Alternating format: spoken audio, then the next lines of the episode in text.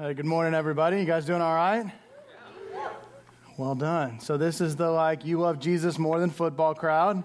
Like, well done. If we were religious and gave points for that sort of thing, you'd be closer to God, but we don't. But you know, appreciate your commitment all the same. The 8:30 crowd was bigger than normal today.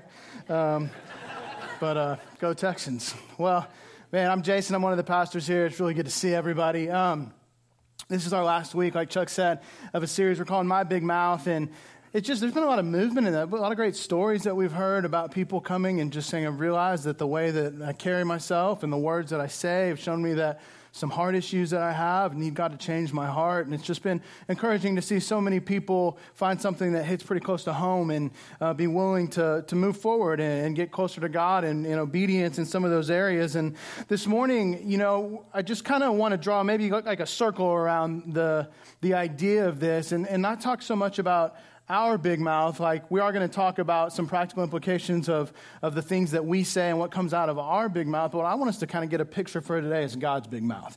Like, where does this whole idea of mouth come from? Why is it important? And it plays a vital role, actually, in our entire faith um, and existence and being. So it's pretty important. So we're going to dive right in and get started. And we're going to first look at God's big mouth. And a lot of the times, most on most Sundays, we'll say, you know, there's a Bible, get it out, page whatever and what I'm going to tell you this morning is like, we're going to cover a lot of ground, so maybe you don't want to get it out. Maybe you just want to kind of pay attention and everything's going to be on the screen for you.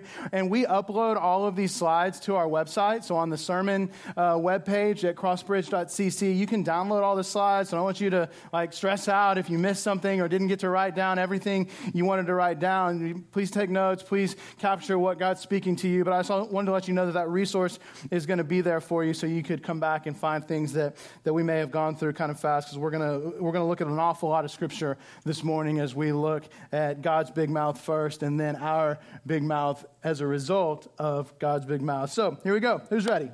I'm ready. Here we go. All right, Psalm 33 is where we're going to start. The first thing we want to see about God's big mouth is that God's big mouth spoke the world into existence. By the word of the Lord, the heavens were made, and by the breath of his mouth, all their host. He gathers the waters of the sea as a heap. He puts the deeps in storehouses. Let all of the earth fear the Lord. Let all of the inhabitants of the world stand in awe of him. For he spoke, and it came to be. He commanded, and it stood firm. So, right at the very very beginning, we acknowledge that the very reality that you and I experience every single day is a result of the one thing that God opened his big mouth and decided that it was going to happen. And everything that we know is because God spoke it into existence. He goes on just after that in Genesis 2, uh, and it says, Then the Lord God formed the man of the dust from the ground and breathed into his nostrils the breath of life, and the man became a living creature. So not only did God create our reality, his mouth breathed life into us. So our living and our being and our existence and everything that we see is a fruit of what's come out of God's mouth. Pretty impressive stuff. It goes even further than that. In Genesis 2, right after that, in 16 and 17, it says, says, And the Lord God commanded the man, saying, You may surely eat of every tree of the garden, but of the tree of knowledge of good and evil you shall not eat. For in the day that you eat of it, you shall surely die. And so this shows us a couple different things is that with God's mouth, he gives us instruction. He gives, he un- helps us understand his provision. But what this also shows us is that it's not just about, you know, that God did this and we believe in him as our creator and we give him credit for giving us life. But this goes even a step further and shows us that with God's mouth, he's actually inviting us into a relationship, into not just knowing him and what he's done, but knowing him personally and what the Bible talks about as being known by God. And so he's giving instructions to Adam and Eve, saying, I've given you everything. Here's how to live in this world that I've given you to have all of your needs met and to have satisfaction and joy, and you'll never want for any. Like, this is how it's created to be. And so he gave that instruction. It is an invitation into relationship, into this perfect setting. Well, then something else happens related to a mouth. Unfortunately, it's not God's mouth, it's Satan's mouth that shows up on the scene next. And it's in Genesis 3. And it says this Now the serpent was more crafty than any other beast of the field that the Lord God had made. And he said to the woman, Did God actually say you shall not eat of any tree in the garden? So we just moved from God's big mouth to man's big rebellion. So what was man's big rebellion? Well, man's big rebellion was against the mouth of God. It was against the word of God, against what God had instructed. Well, how did that come to be? Because we are still uh, suffering under the consequences of this rebellious act by Adam and Eve in the garden. And it starts right here. Satan just called God's words into question. He just showed up on the scene and he said, Did God did, I, did he actually say you shouldn't eat that? Is that really all that he said? And then that was enough to send man into a rebellious tailspin that changed humanity for all kinds. So when we talk about Satan or we talk about the enemy, it's like sometimes our minds go to some extreme circumstances that, like exorcisms or, or darkness and fear and all that. But it's like, you know what he does the most? He just goes, Did God really say that? Surely it's not that big a deal if instead of what God said, you just kind of go this way and do this other thing. You know, God didn't really say that, but He won't really harm you. Like just it'll, it'll be okay. You know, you'll get forgiveness or whatever. It's amazing how temptation comes in these subtle forms, and people find themselves in rebelling against God, and they never intended to. But somewhere along the way, there was this little distraction. There was this little disruption where suddenly we compromised something that God said because the enemy said, well, "Did God really say that?" And we went, "Ah, He probably doesn't care. Let me just go over here." And then we put ourselves on a destructive path that when that grows up and bears fruit, like we can find ourselves in a really bad position, uh, making a lot of people suffer, including ourselves. And so we see this reality of man's big rebellion started with Satan just calling God's words into question. And I believe that he just still does this today. When we're tempted, when we find ourselves rebelling against God, it's usually because we just stopped believing what God has already said because something else looked like a better option in the moment. So Satan called God's words into question, and man rebelled against God. And when man rebelled against God, it invoked some pretty severe consequences into the world that God created. And so, because of that rebellion, they sinned against God by disobeying his words. That was what did it. And then it created relational separation and eternal separation. So all of a sudden, they were aware that they sinned against God. So what did they do? They went and hid. They're like, oh, he won't find us over here. There's no way he'll know. They hid. All of a sudden, in God's perfect world was fear, shame, guilt, confusion, conviction. What's coming on um, after that is pain, suffering, death.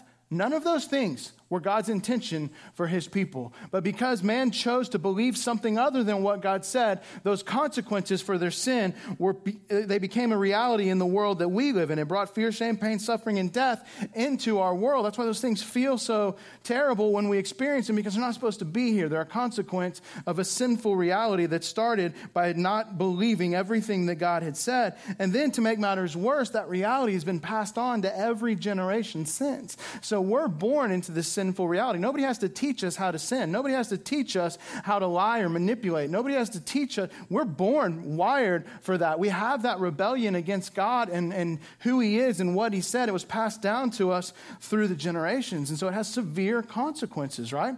So this is what I want us to focus on more than the consequences is that even though this was serious, even though it was man rebelling against God's specific words and voice and instruction and, and just come be with me in this perfect place, it's going to be awesome. And they were like, no, thank you. Instead of God just saying, uh, you know, good riddance, have a nice life, good luck with eternity, he keeps on pursuing them on the other side of their rebellion.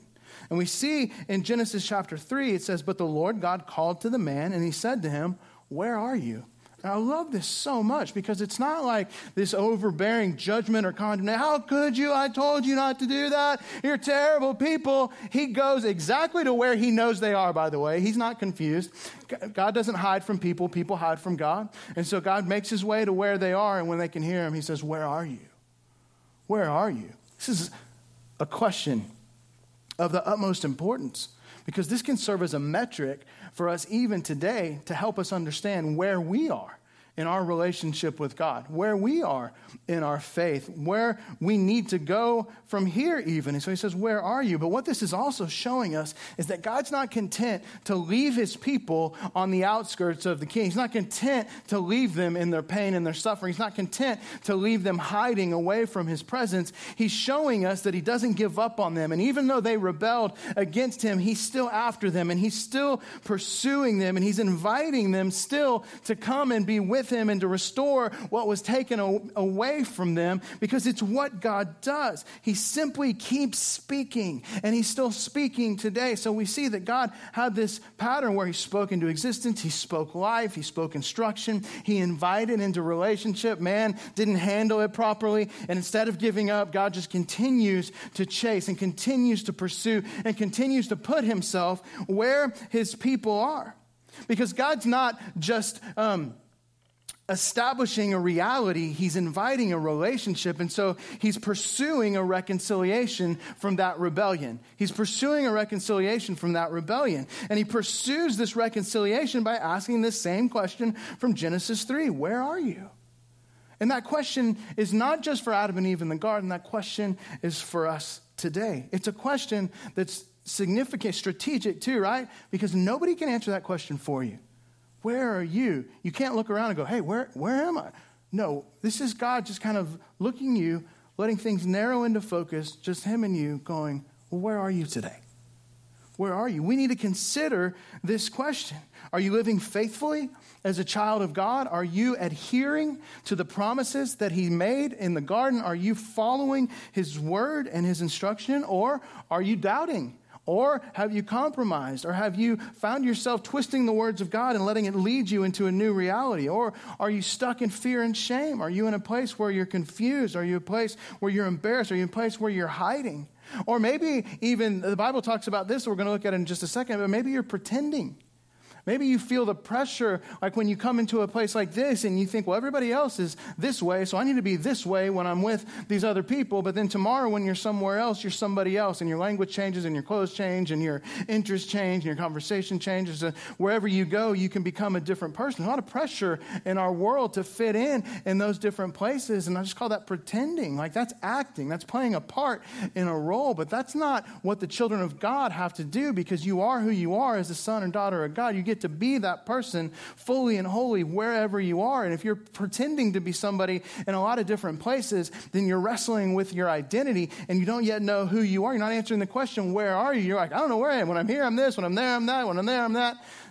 It can be simpler than that. The question is, Where are you? And Isaiah uh, God spoke this through Isaiah. He says, Because his people draw near with their mouth and honor me with their lips, while their hearts are far from me. So, this is showing us that this is nothing new. This pretending, um, this trying to look like we have it all together, it's nothing new.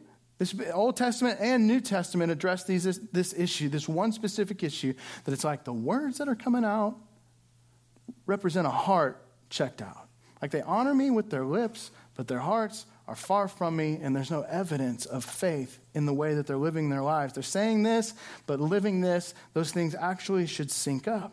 And so it takes us to a deeper question. It's not just where are you, but where's your heart?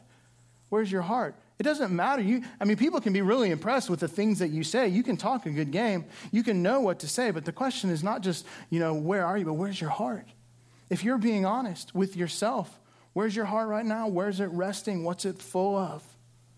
What are you struggling with? What are you celebrating? Where's your heart? So we're going to look at heart for just a minute, and I want to put up, man, the esteemed theologian Chuck Land said this No human can tame the tongue, but Jesus can transform the heart. So we've been talking about this for the last few weeks. That it's not only about the things that we say, even though we've gotten some really practical help in the last few weeks that have, it's been really significant for a lot of people. It's just reminding us that, okay, it's not just about fixing what we say and pretending, it's about going deeper and looking at our heart. Uh, Jesus said, out of the overflow of the heart, the mouth speaks. So if we have an issue with what we're saying in any of those ways, we're, we're lost, we're rebelling, we're pretending, we're creating destruction with the things that we say. Like it's not about fixing our language, it's about looking at our heart. Paul Tripp says word problems are heart problems. So we just clearly see that out of the overflow of the heart, the mouth speaks. We're talking about people honoring with their lips while their hearts are checked out. It's our heart that needs the attention, it's our heart that we need to invest in. And if we don't do that, then the word fixes that we do are just going to be temporary and they're not going to last. If we can let it sink down into our heart and come from a place of transformation, it's going to be sustainable uh, for the rest of our lives. And so we see this as part of God's pursuit of reconciliation. He's chasing us, He's coming coming after uh, not just our behavior, he's coming after our hearts, which will in turn have positive benefits on our behavior. And so this is how he says, so he doesn't give up. He's like, Where are you? And he's not just like, Get that figured out and check back with me later. He keeps going, he keeps pursuing, and he has a plan for his reconciliation. So I want to look at how God's plan, I want to look at God's plan for reconciliation. The first thing that we see that he does is he just says he did and will continue to do wonderful things because this is who God is. He just does wonderful things. It's who He is. He can't help it. It overflows out of the essence of His identity and His character. He does wonderful things. We pick this up from the next part of that passage in Isaiah, where he first just said, Because these people draw near with their mouth and honor me with their lips, and their hearts are far from me, he goes on to say, And their fear of me is just a commandment taught by men. Therefore, behold, I will again do wonderful things with this people, with wonder upon wonder. And the wisdom of their wise shall perish, and the discernment of their discerning men shall be hidden. And I this is so good, right? Because we are so addicted to personalities and, and teachers and preachers and resources and authors and podcasts and things like this that it becomes really easy for us to substitute biblical obedience to the last person that we're listening to. So that we're actually following an instruction by some person's philosophy, maybe more than we're actually following the spoken words of God. And we need to be careful because we're not following anybody else on the planet. We're here to follow God. We're here to follow God. And he's just saying, hey, all that other wisdom, I'm going to dry that up and that's going to pass in a minute, but I've got this. And this is what I'm going to do. While all these other things are popping up and they're trendy and people are listening, I'm just going to continue to be me and I'm just going to keep doing wonderful things to show people that I'm still pursuing them, that I'm still inviting them into reconciliation. And guess what? He's never stopped. That's his plan. These people are going to keep rebelling against me. They're going to keep getting it wrong. I'm just going to keep pursuing. I'm going to keep showing up. I'm going to keep doing wonderful things over and over again to show them that I am who I say I am. I do what I, I say I'll do. And my invitation never, it doesn't have an expiration date. As long as there's breath, there will be an opportunity for people to come into that relationship. This also shows us that you can't ride the coattails of somebody else's faith. Somebody else's testimony doesn't count for anything for you. You have your own testimony. You have your own story. You have your own experience of God's wonder and His majesty and what He's done for you. And so God's not chasing you to believe, just be a part of a group of people. He wants you to have this experience personally. And your personal experience in the context of community is a lot more powerful than pretending that you've had an experience that somebody else has actually had. And you ride, you can't write somebody else's coattails into eternity. You have your own experience. It's your own invitation to where are you? Where is your heart? What are you believing? Who do you say that He is? This is all part of God's plan for reconciliation. And so He does wonderful things. He does even more than that. He has a history of raising up prophets. In Jeremiah 1, it says, Then the Lord put out His hand and touched my mouth. And the Lord said to me, Behold, I have put my words in your mouth. Nobody was more surprised than Jeremiah that all of a sudden he had the words of the Lord in his mouth. But this is what God does God puts his words in the voice of prophetic people who speak that word when people need to hear it. Now, the prophets were overall very unsuccessful in people going, You're absolutely right. Let me turn from my sin and follow God. Most of the time, they rebelled even further, but God was out there dropping truth on them, speaking his life, speaking words, showing the wonderful things. And I think that we find that to be true that all around us, you never know where God's going to speak to you. You never know where you're going to hear the word or the truth of God spoken in the world that we live in, but He plants it in different places so that we can pick it up and go, I think God spoke to me through. Sometimes it's just like you need to see a sunset, and God doesn't speak through a person, but He speaks through His creation, which He does. But sometimes you're on the radio, or sometimes you're listening to a conversation that has nothing to do with you, and you hear God speak to you. God just does this. He puts His words in the mouth of people so that others will hear it, giving them the opportunity to respond. God is not passive in calling people to reconcile to Him. He's active. He's active doing wonderful things. He's active putting it into the mouths of prophetic people. And then people continue to reject Him. And instead of again him just going, Enough with you rebellious people, I'm sick and tired of wasting my wonderful things on people who won't acknowledge, he goes further. And in John, we learn that he sends his son to the world. In John 1, it says, The Word became flesh and dwelt among us, and we have seen his glory. Glory is the only Son from the Father, full of grace and truth. How does the Gospel of John describe Jesus? As the Word. The Word made flesh. Here again to remind us of God speaking to us calling us into the relationship that was formed when God spoke it and invited us into it. Jesus is drawing us back to that. It's all about the big mouth of God and calling us into who God is and what He has done. And despite man's rebellion, God just keeps going further and further and further to continue to call people to Himself, to give them another opportunity to hear the truth and respond to it. These words are always necessary, and God sent His Son to bring those words into our world. And Jesus is the Word made flesh. And when he came onto the scene, he brought the word in new ways and he taught with more authority than anyone ever before. People were amazed at what he said. His words were backed up. They weren't just words in gatherings. They, he went out and he backed up what he said with miracles and signs and wonders. People stood in awe and wonder as they watched him cast out evil spirits. They stood in awe and wonder as he calmed the wind and the waves. They stood in awe and wonder as he healed people and literally brought the dead back to life. And in his ministry, he did all of these things and, and more. And the Bible says if we wrote down every single thing he did, the libraries of the world couldn't contain it. Like he was just so much more than we could ever hope or imagine. And he did all of these works on an ongoing basis. And then he did even more because we have this issue of our sin deserving a punishment. And instead of condemning us for our rebellion against him, he decided to take the punishment himself by dying on the cross. And instead of in turn giving us judgment and condemnation that we deserve, he said, I've got that. I'll take take that, and in turn, I'm going to give you grace and mercy and forgiveness, and I'm going to invite you to live eternally for all time. Just come and believe in me. Jesus was like nothing that anybody had ever seen, and what he was doing is he was just speaking, showing people the words and the power of God. That's what Jesus did. It's what he continues to do. And there's more. Hebrews 1 says he is the radiance of the glory of God and the exact imprint of his nature, and he upholds the universe by the word of his power. So he didn't like die on the cross, resurrect, and then peace out until he's coming home, like or coming back to get us to take us home. Instead, he's ruling and reigning over all of creation. And Hebrews says the way that we are able to take a breath, take a step, so that our atmosphere remains intact, so the world keeps spinning at the rate that we don't all spin off and burn up into the sun, is because Jesus Jesus, with the word of his power, is keeping that from happening. He's still doing it. We take it for granted.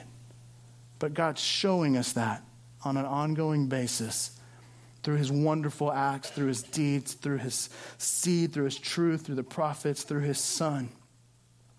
And if that wasn't enough, he inspired a bunch of people to write down these words, and over the years, they've been compiled into this book that we call the Bible. It's why we call it the Word of God, because it's further testimony of who God is and what He's done. And we can pick it up anytime that we want, and we can take in and hear for ourselves what God has said.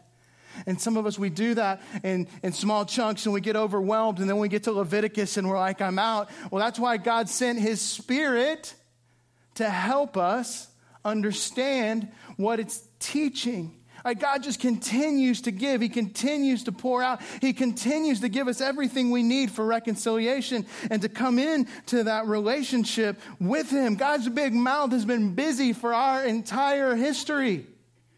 From the beginning of time, this is what He's been doing. And some people come and say, Yeah, I'm in. And some people are like, No, not for me.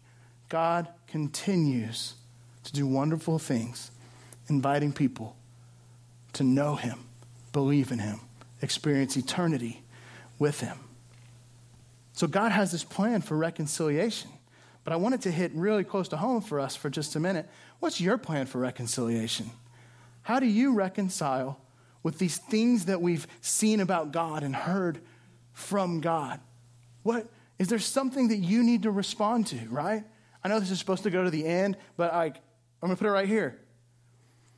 What's your opportunity? What's your opportunity for reconciliation? Where, where are you? Where is your heart? Maybe today's your day. Maybe you've been knowing that there's some things that God's calling you to, and you've been like, it's not time yet. I don't know how to do it. I'm not sure. Maybe today's your day. Today's probably your day.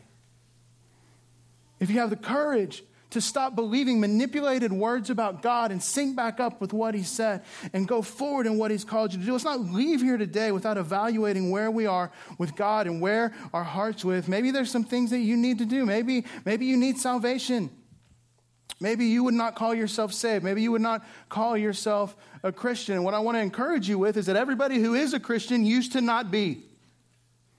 So there's no judgment and condemnation for the people that aren't Christians. We've just all responded to an invitation, the same invitation that you have. We RSVP'd yes.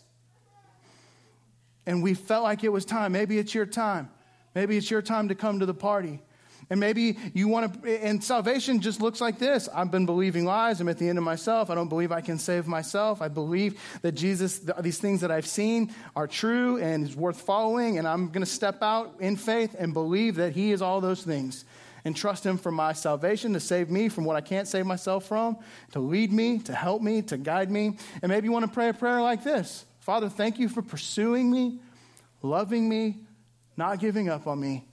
Thank you for sending your Son to die for me. I confess I have sinned and rebelled against you. Today, I turn from my sin, receive your salvation and forgiveness, accept your grace, and will live from now on as your child. Maybe that's something that resonates with you and you're ready to say, make a statement that is just that. If that's you this morning, man, I hope you tell somebody. Hope you come talk to us. We want to celebrate that with you. It's the best decision you can ever make. It really does change everything. So maybe you're here, maybe that's your opportunity for reconciliation. Or maybe you're here this morning and you're like, okay, I'm not ready for that, but I'm not saved, but I'm still checking things out.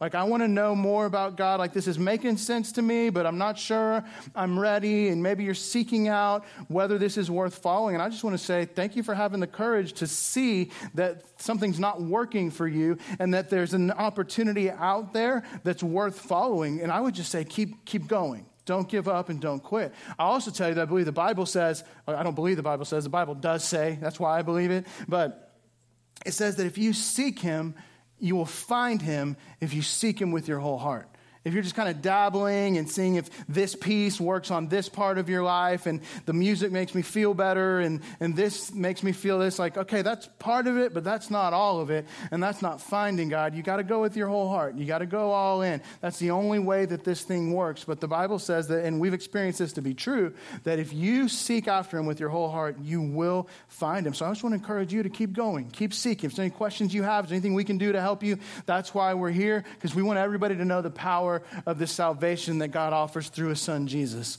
So maybe, or maybe you're through those things and you've already walked through that reality. And the next thing for you, though, is like, you know you're saved, you know you're a child of God, but you're in a bad spot. Or maybe you're in a disobedient spot. Maybe you're rebelling. Maybe you got some words twisted and you know it and you need to get yourself out of that situation. Well, I just want to remind you that repentance is the way forward. Doesn't matter where you are, how bad, there's, no, there's more grace in God than sin in you, and everything that you bring can be forgiven. And so, if you find yourself there, maybe this is God's invitation. This is definitely God's invitation, but maybe this is the day that you're able to say, I'm turning from that. I'm going to walk out of that. I'm going to receive God's forgiveness, and I'm going to trust Him, and I'm going to follow Him. And it's your time to stop believing lies, twisted words of, of the enemies, and start believing all in on God. Maybe you have a, a, need for repentance this morning.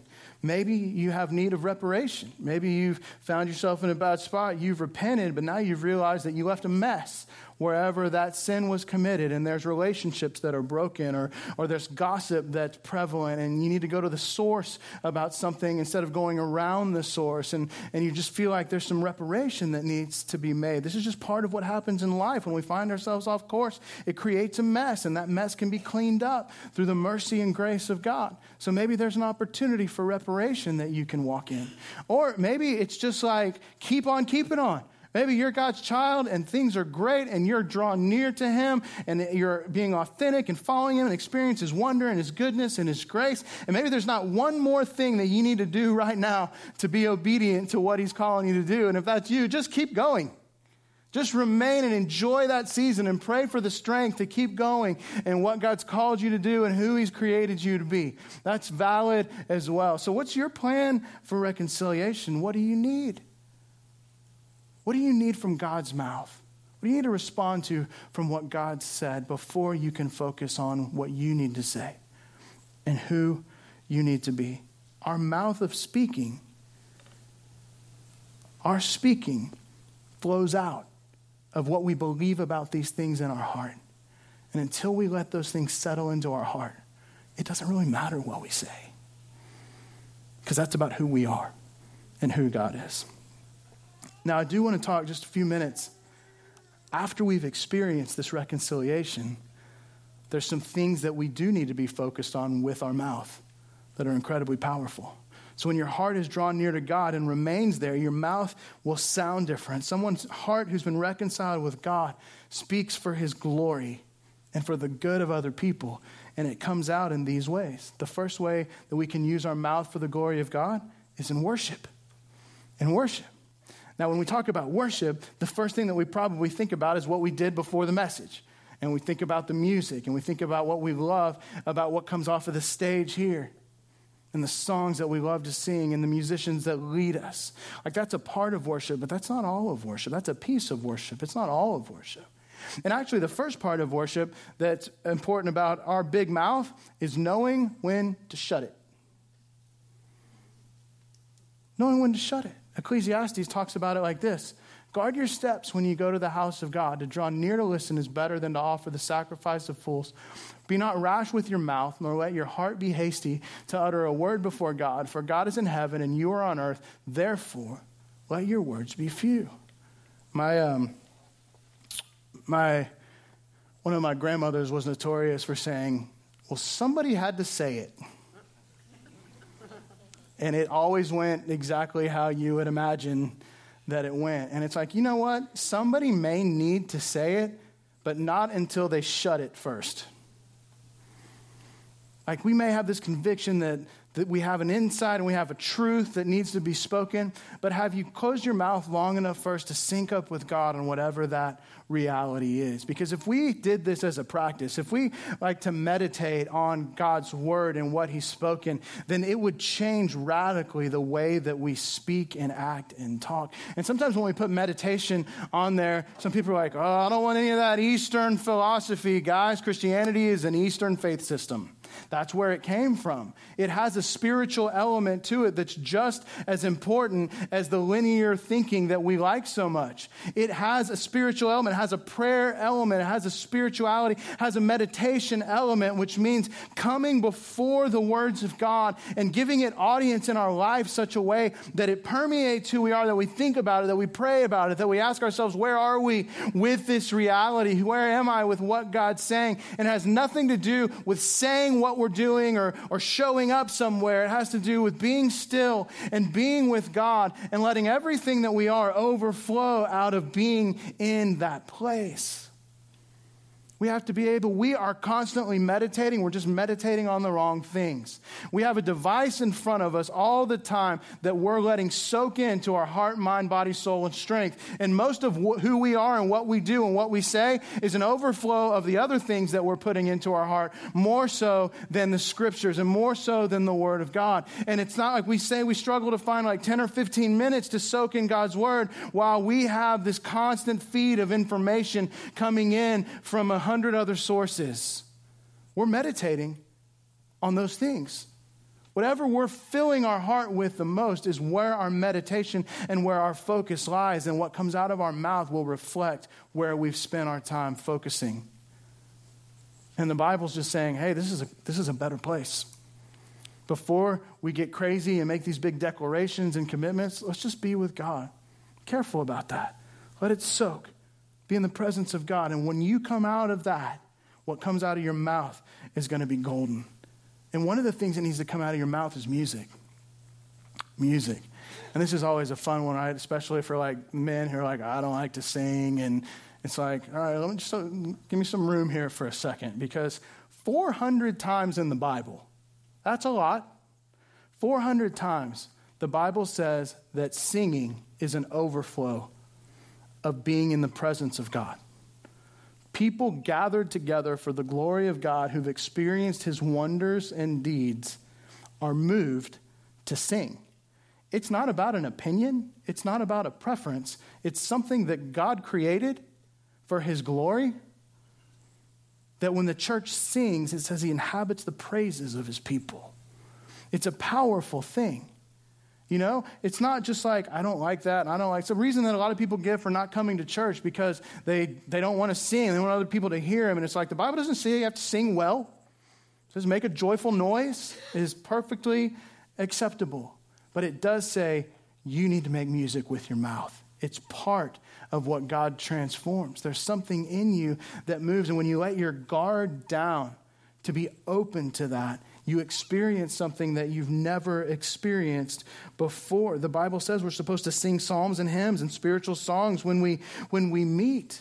Here's one of the 400. It's actually Psalm 43, not 40, verse 1. He put a new song in my mouth and a song of praise to our God. Many will see and fear and put their trust in the Lord. For a lot of my life, I was on one side of the worship wars where it was like I was a young worship leader when like people were judging us because we were singing things that weren't hymns, right? And it's like, how could you sing those new songs? And it's just with those guitars and those drums. And it's just a, a you know, a compromise of pure church music. It's like, you realize most of those hymns were new in the 1800s 1800s. There were songs before that that they threw out to sing these ones. It's like there's always been, and now I'm old enough to be like, I'm not sure I like techno worship very much. It's like, could we just go back to an acoustic guitar and some?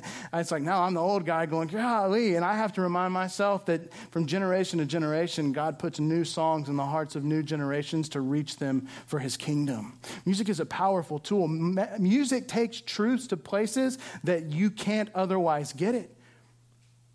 You ever wonder why that song comes to your mind? Because music took it there. Just speaking the lyrics to a song doesn't do it, but music has power. Music has strength. And what we're doing, besides giving glory to God with our mouth and, and the things that happen when we come into the presence of God, we're loading you up with theology through the songs that come off of this stage. It's for the glory of God, for it to be there when you need it the most. And you didn't even know. It's there. God's using it. It does something in our hearts and our minds and our souls. It's a powerful opportunity that we have. So when we sing, it shouldn't just be like, I don't know if I like that. It's another new song. Come on. God put a new song and sing it and sing it loud because it brings him glory. Because there's something about getting beyond yourself and your preferences that brings a lot of glory to God. And if you're stuck on this, maybe like on a Wednesday night, you need to find a church that has music that you hate and go hang out there and worship God with music that you hate.